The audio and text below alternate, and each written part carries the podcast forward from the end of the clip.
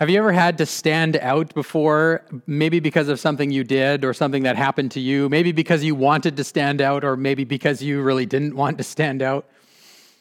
I can remember uh, as a rookie on a junior hockey team being subjected to rookie initiation, which is also known as hazing.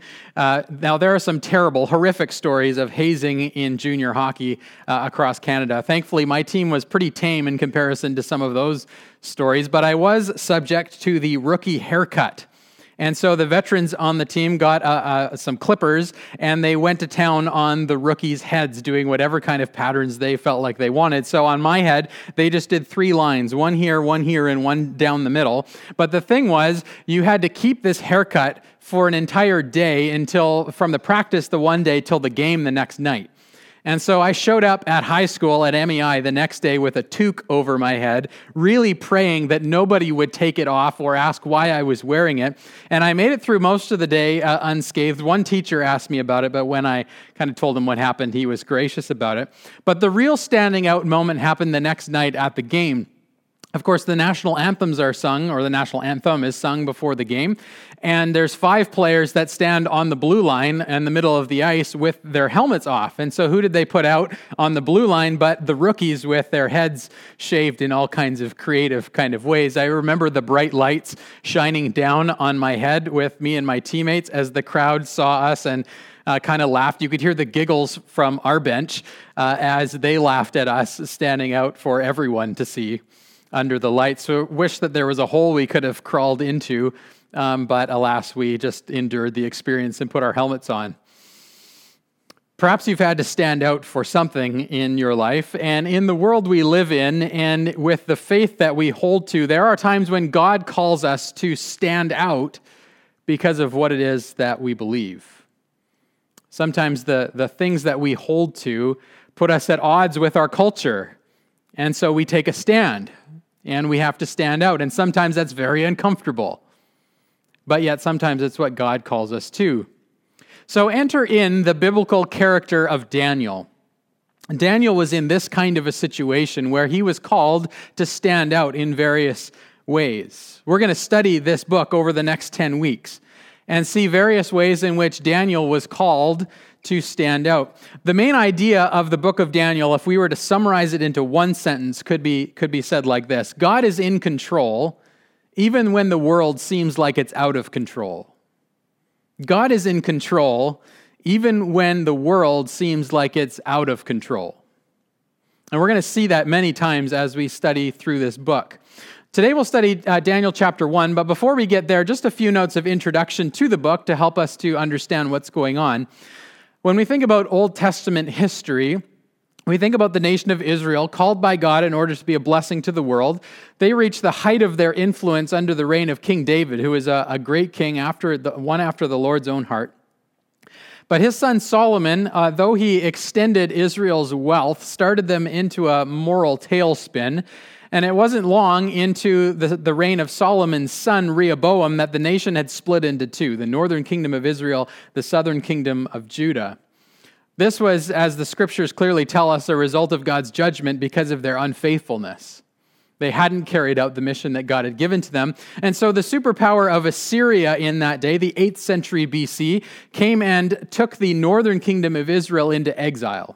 They were gone, they never returned. The southern kingdom of Judah held on for a little bit longer, but eventually the nation of Babylon came to, prop, to prominence uh, in, on the world stage and came in from the north and laid siege to Jerusalem. In fact, they laid siege to Jerusalem three times. The first one was in 605 BC, and this is where the story of Daniel picks up. King Nebuchadnezzar, actually, Nebuchadnezzar wasn't quite the king yet, came and laid siege on the city. He was leading their army, and he heard that his father had passed away, and so he quickly left to go back to Babylon to assert his role as the new king when he left to go back, he said, Let's take some of the finest people we can find from Judah, and let's take some of the, the most precious things from their temple and bring them back with us. And then we'll come back and finish the job. And they came back twice more in the next 20 years, ultimately taking this southern kingdom of Judah into exile into 586, in 586 BC. The, these historical events are, are accounted for in the Bible, but also in some tablets that have been found called the Babylonian Chronicles. They were found in 1887 and they describe these same events. Now, Nebuchadnezzar was the king, became the king, and we know that he was a ruthless egomaniac. We, we know this through several of the stories that we'll study in the next few weeks. In chapter 3, we read that he built a 90 foot tall golden statue, presumably of himself, and demanded that people bow down to it and worship it. In chapter 2, he had a dream that troubled him, and so he called upon the people of the country, his, his magicians and his astrologers and his dream interpreters, to in, interpret this dream. And when they couldn't do it, he threatened to kill them all unless somebody could come up with an answer to this dream that had troubled him so much. We know that he was ruthless. We know that he was not the most uh, humble or nice king to serve underneath. And yet, this is the one who's in charge when the story of Daniel begins. The author of this book is almost certainly Daniel. There's not really much question about that. Although some people would say that this book was written later on than when Daniel's life was, was complete. So Daniel probably wrote this in 530, 535 BC. And um, the second half of the book is full of prophecy and apocalyptic vision. Some people think that this book was written in the second century BC because the things that Daniel prophesied at the end of the book came, to, came true in the second century BC. And in fact, Daniel writes about those events with such precision and detail that some people argue he must have written, or somebody must have written it after the events rather than before because they're so accurate in the prediction. If you remove the fact that God could have spoken to Daniel ahead of time and told him these things, then you have to make that kind of an argument. But if we're comfortable with the idea that God, by his Spirit, could have given Daniel insight into these things that would happen 300 years later, we don't have a problem with Daniel being written in the 6th century BC. And there are other linguistic clues that help us to understand that that's probably when it was written and written by Daniel. Uh, the composition of the book goes like this there's 12 chapters. The first chapter is written in Hebrew, which is what the majority of the Old Testament is written in, and it's a prologue, an introduction to the book. Chapters 1 to 7 are largely stories. Chapters 2 to 7 are written in the Aramaic language. There's not much in the Old Testament written in Aramaic. There's a little bit in Ezra, and then two other verses in the Old Testament, one in Genesis, one in Jeremiah, that were written in Aramaic. So there's not a whole lot of precedent for Aramaic in the Old Testament. And then chapters 8 to 12 are written again in Hebrew. And those last chapters have to do with this prophetic vision and this apocalyptic kind of imagery that we see there. In fact, some of the visions that Daniel sees are so intense that even Daniel himself struggled to know what it is that they meant. We'll look at that as we get towards the end of this series. Now, this switch in languages, some people think this is a, a structural thing where Daniel's making a point by shifting languages back and forth. And we'll get into some of those structural details, particularly around chapter 4, uh, which may well serve as the climax of the book, chapters 4 and chapter 5. So we'll study some of those elements as we carry on through, but let's turn our attention now to chapter 1, Daniel chapter 1. And we've said that the main idea of Daniel could be summarized by the idea that God is in control even when the world seems like it's out of control. The main message we could see in Daniel chapter 1 is this God sovereignly gives exactly what is needed when it is needed. God gives exactly what is needed when it is needed. We're going to study Daniel 1 in three sections, and each of these three sections includes a common verb. Whenever you see a verb that's repeated, there's a chance, a good chance, that the author is trying to communicate something with this. And we actually uh, have to see it in the Hebrew. The, the English translations actually translate this verb three different ways. And so, but the verb is give. God gives, God gave. And we're going to see this three different times throughout this chapter, and it gives us a clue as to what it is that Daniel's wanting us to see here. So, first, chapter 1, verses 1 to 7, we could summarize uh, these verses by saying this The world is a mess, and yet we can still have hope. So let's see that in Daniel chapter 1, starting in verse 1. In the third year of the reign of Jehoiakim, king of Judah, Nebuchadnezzar, king of Babylon, came to Jerusalem and besieged it.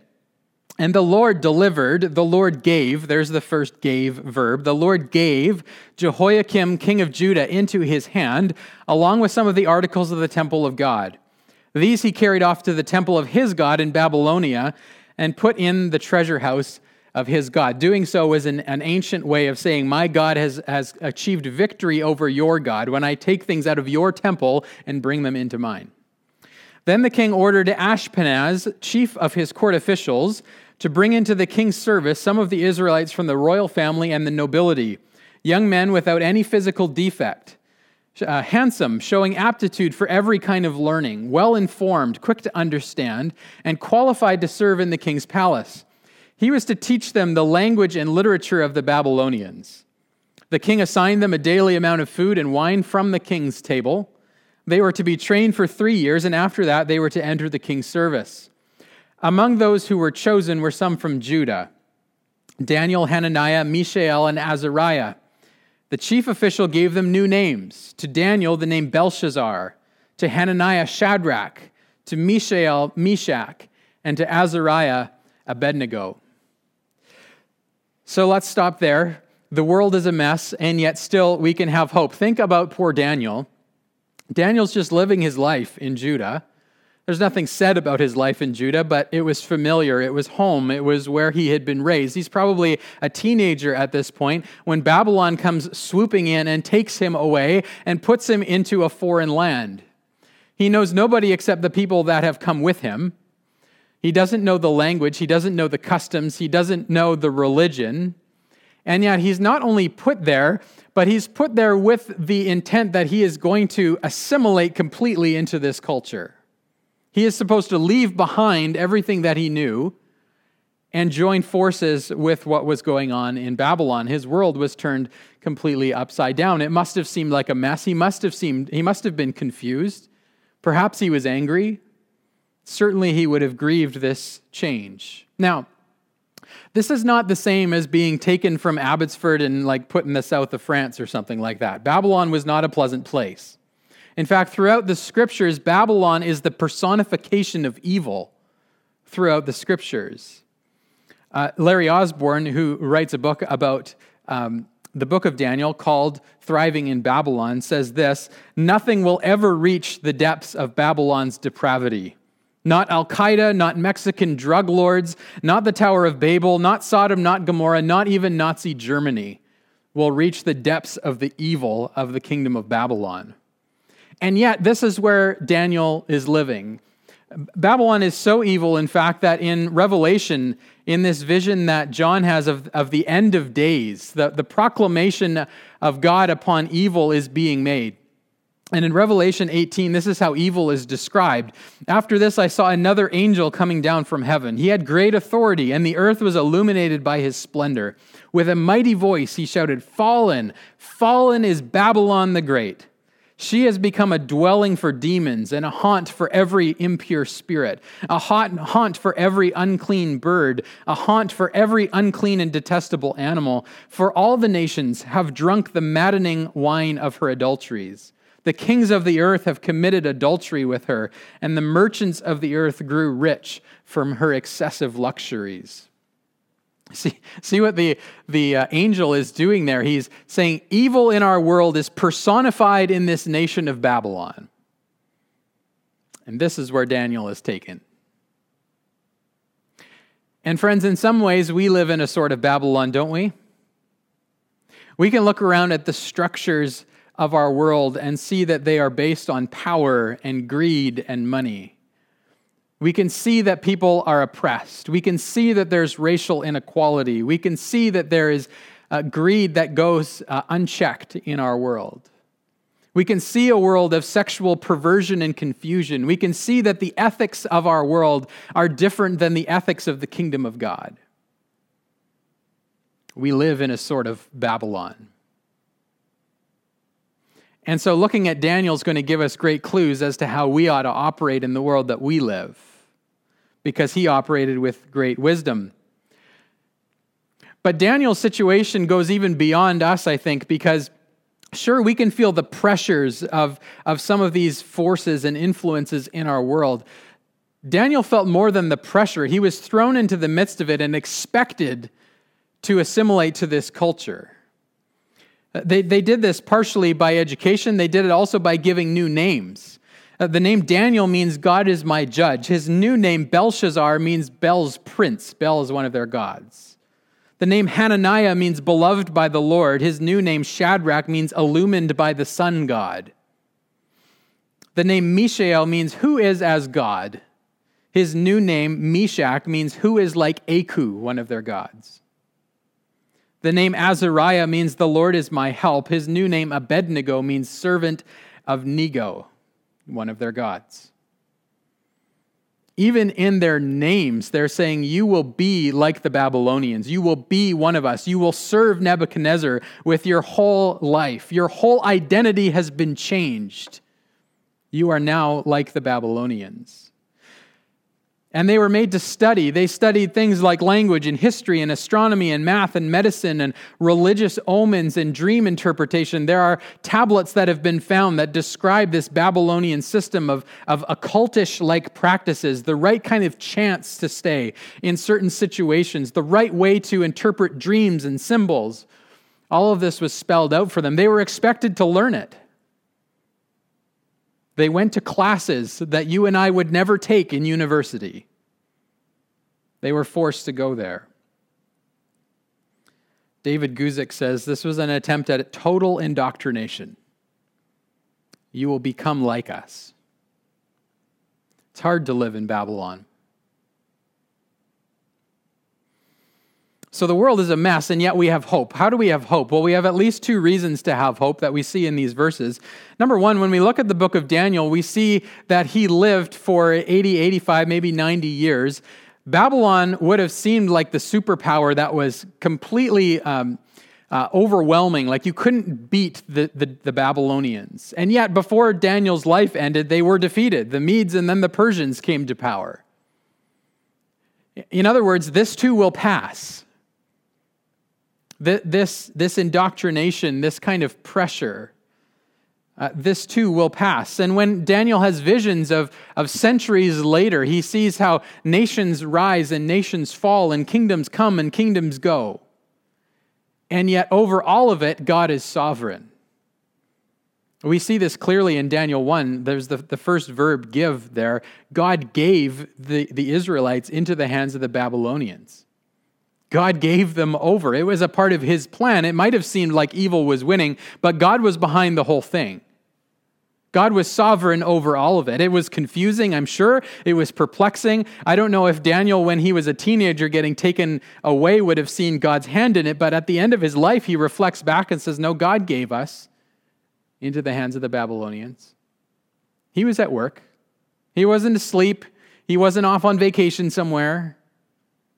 God was in control. This too will pass. God will bring this to the place where He wants to bring it.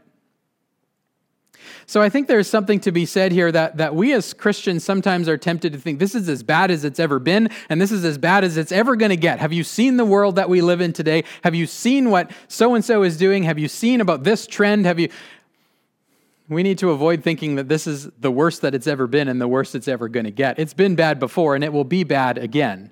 But yet, still, God is sovereign over it all. God is in control. And there's this interesting pattern in Scripture, and we see it in Daniel, where judgment begins with God's people. we would like to think that judgment will begin with all the wicked people out there.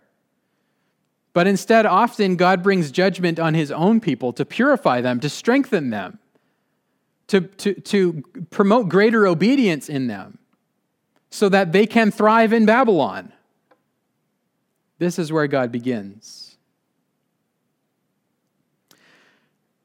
So God's sovereign over it all. We can have hope because of that. Secondly, we can have hope because God will judge the wicked eventually, and the righteous will be rewarded.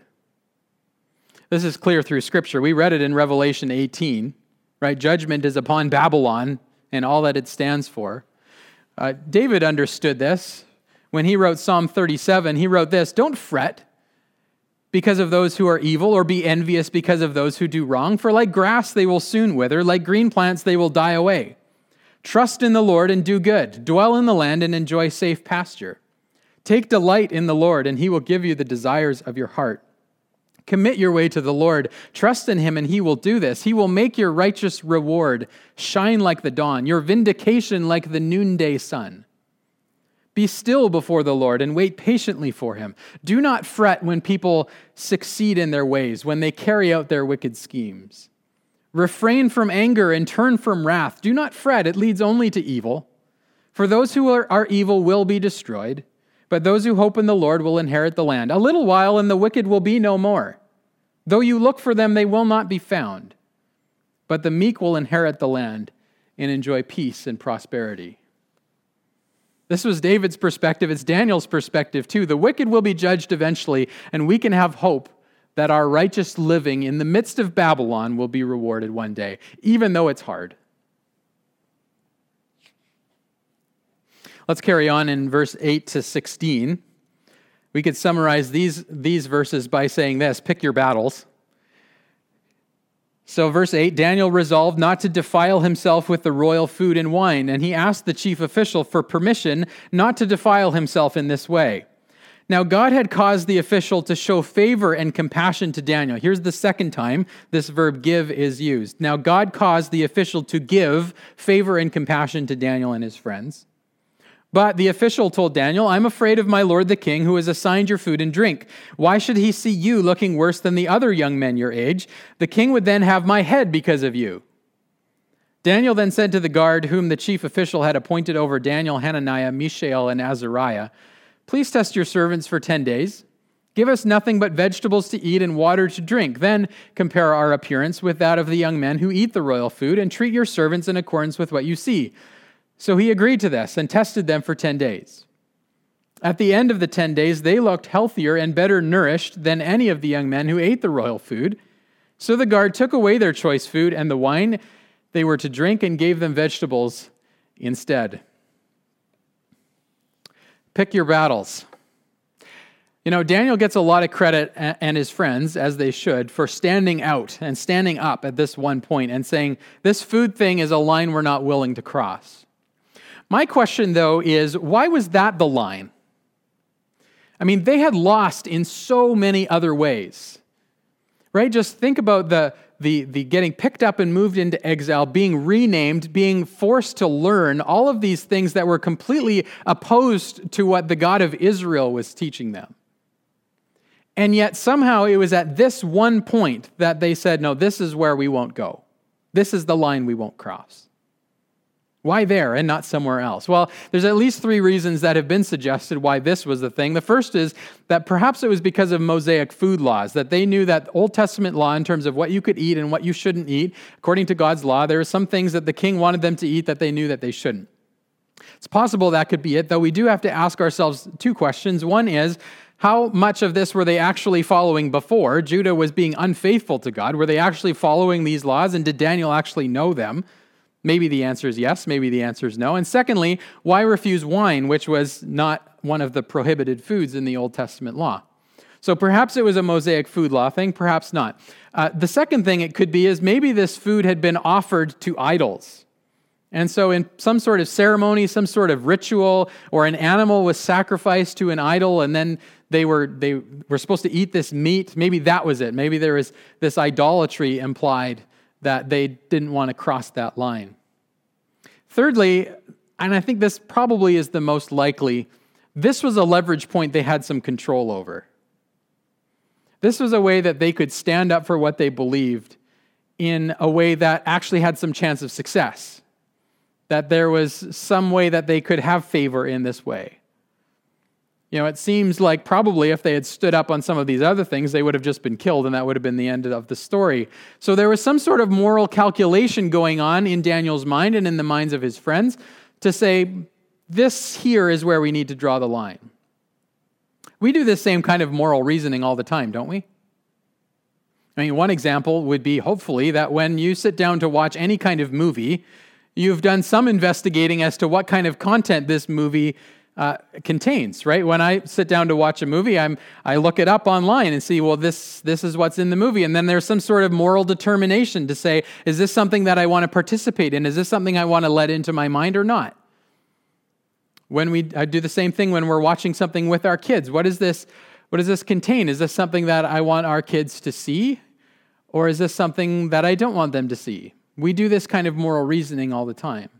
And for Daniel, here was the spot. We need to draw the line here. I wonder if part of his reasoning was some things are out of our control, but this thing here is within my control. Right? When we think of laws that are made in our land or, or things that are taught in our schools, sure, we can stand up and have a voice, and we ought to in, in many ways, in the right kind of way, as we'll see. But some things are outside of our control.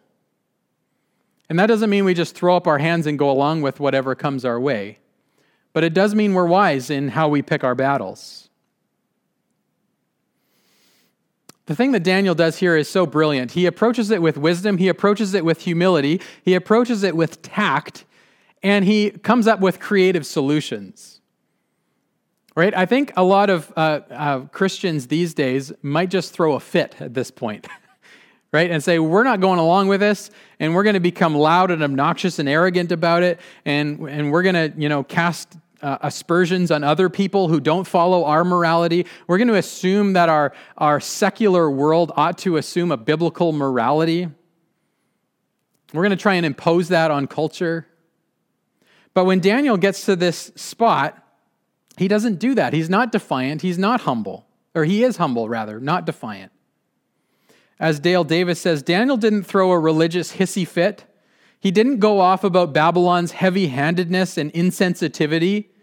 He simply looked around for the next possible step to see where that might land him. Daniel was not one of those people who believe that firmness of principle always involves acting stubborn and pig headed. It's as if Daniel is fully aware that he is under the Lord's grace. And he is. We see it happen when the Lord causes this official to give them compassion. He looked around for his next possible step. He came up with a creative way to accomplish that, and he trusted that the Lord would provide. Uh, Richard Niebuhr has done some really interesting thinking about the relationship between Christ and culture. And he proposes a, a variety of approaches to how how we as Christians can approach the culture in which we live. On extremes, you have on one side that Christ is totally opposed to culture and that Christians ought to isolate themselves from any kind of cultural influence and reject it as unclean, immoral. We're not going to get involved. On the other hand, you could say Christ is totally within and for culture, and there's no need for us to separate from anything. We can accept anything and everything that culture throws at us, and Christ is pleased with that. I think you can see that those are extremes that ought to be rejected, but the truth is somewhere in the middle. That if we're going to live in Babylon, that we need to navigate culture in a humble kind of way. Rather than being defiant and arrogant and expecting non Christian people to live in Christian ways, which doesn't really make sense to me. Why would they hold to the same standard of morality and ethics as we do when they don't believe the same thing that we do? We ought to engage with wisdom and with humility and when we find the place where we need to stand out, we do so with courage and we do so with conviction, but we also do so with the willingness to accept the consequences of that, as Daniel and his friends are multiple times throughout the book. I think Christians ought to stop isolating from culture and instead engage it, to interact with it, to seek to influence it. To, to stop throwing grenades from the sidelines or stop getting angry on Twitter to pray for those who believe differently than you do. Pray for their good. Interesting in Daniel that when Daniel succeeds, he actually helps Babylon to thrive. He doesn't take them down from the inside. You know, Daniel may well be criticized if he was alive today for fraternizing with the enemy or being too close to culture. I mean, think about the kinds of things that he had to study, the kinds of things he had to know, the kinds of things he had to do. And yet, God allowed him to thrive so that when culture failed, he was able to provide a better alternative. We'll see that in chapter 2. None of the dream interpreters or, or the astrologers could figure out this dream that King Nebuchadnezzar had. So Daniel comes in with all the same training and all the same credentials and says, Hey, your system here is, is limited. It can only go so far, but God can go further. And let me show you how. Daniel earned that opportunity. So let's finish off then looking at verses 17 to 21. And what we can learn from these verses is that victory comes after obedience. Victory comes after obedience. So to these four young men, God gave, there's the third gave, God gave knowledge and understanding of all kinds of literature and learning. And Daniel could understand visions and dreams of all kinds. At the end of the time set by the king to bring them into his service, the chief official presented them to Nebuchadnezzar. The king talked with them and found none equal to Daniel, Hananiah, Mishael, and Azariah, so they entered the king's service. In every matter of wisdom and understanding about which the king questioned them, he found them ten times better than all the magicians and enchanters in the whole kingdom. And Daniel remained there until the first year of King Cyrus. Victory comes after obedience. Their, their obedience was to be faithful in this matter of food and the victory came that God gave them all kinds of knowledge and understanding and wisdom. They became the best in the Babylonian school. Right? All of these things about the Babylonian culture and language and, and all of these things that they were supposed to study, they, they excelled. They were top of the class. God gave them all kinds of wisdom and understanding, but He gave them more than this secular kind of understanding, though they, as we said, understood the culture better than anybody else. He gave them a spiritual wisdom, spiritual understanding that would come in handy many times. God made them excel in Babylon. See, faithfulness in small things leads to reward in big things. Dale Davis says in Daniel 1 the losers, by the twists of God's providence, have become the winners. The exiles become the most prominent servants in the king's uh, command. It's God's subversive work to do it this way. And so we wait for the next thing. That's the command for us. We walk with the light that God has given us, and we take the next step of obedience. And God will then provide the next step. When we walk in the light God has given us, He gives us more. When we don't walk in the light that God has given us, He gives us less. This has actually been one of the ways in which I felt God has spoken to me in the last year. I've had lots of questions for God about the state of our world and the state of the church and how is the church going to be different after the pandemic and what kinds of shifts do we need to make and what do we need to do next and what's the big picture god? And god has consistently over and over and again said to me i'm not giving you the big picture. I'm giving you the next step. So be obedient in the next thing. Be obedient in the next step. And then i will give you the next one. And then i will give you the next one and there's a certain kind of contentedness that comes with that. We have hope that God knows the bigger picture, that He's sovereign. Even when the world seems like it's out of control, God is still in control. And God gives to us exactly what we need at the time that we need it. And so we can have faith and hope and trust that God will provide for us when we need the next step. So, two questions as we end. How has God provided for you when you needed it the most? And then, secondly, in what area of your life do you need God's direction for your next step? We invite your feedback to those questions in the chat if you're watching on our online platform. But if not, think about it today. Talk about it with a friend or a family member. How has God provided for you exactly when you needed it? And in what area of your life are you praying for God to reveal the next step? Let's pray. Heavenly Father, thank you for this story of Daniel, which teaches us so much. Teaches us about what it means to be faithful, and ultimately, it teaches that you are faithful. No matter how chaotic things seem, no matter how hopeless the situation might be, no matter how dark the world seems, you are still in control. You are still sovereign and you will bring this world to the place where you want it to be and to the place where you return and set all things right. So we take hope in that, and we ask that you would continue to reveal to us what is next. It's in Christ's name that we pray. Amen.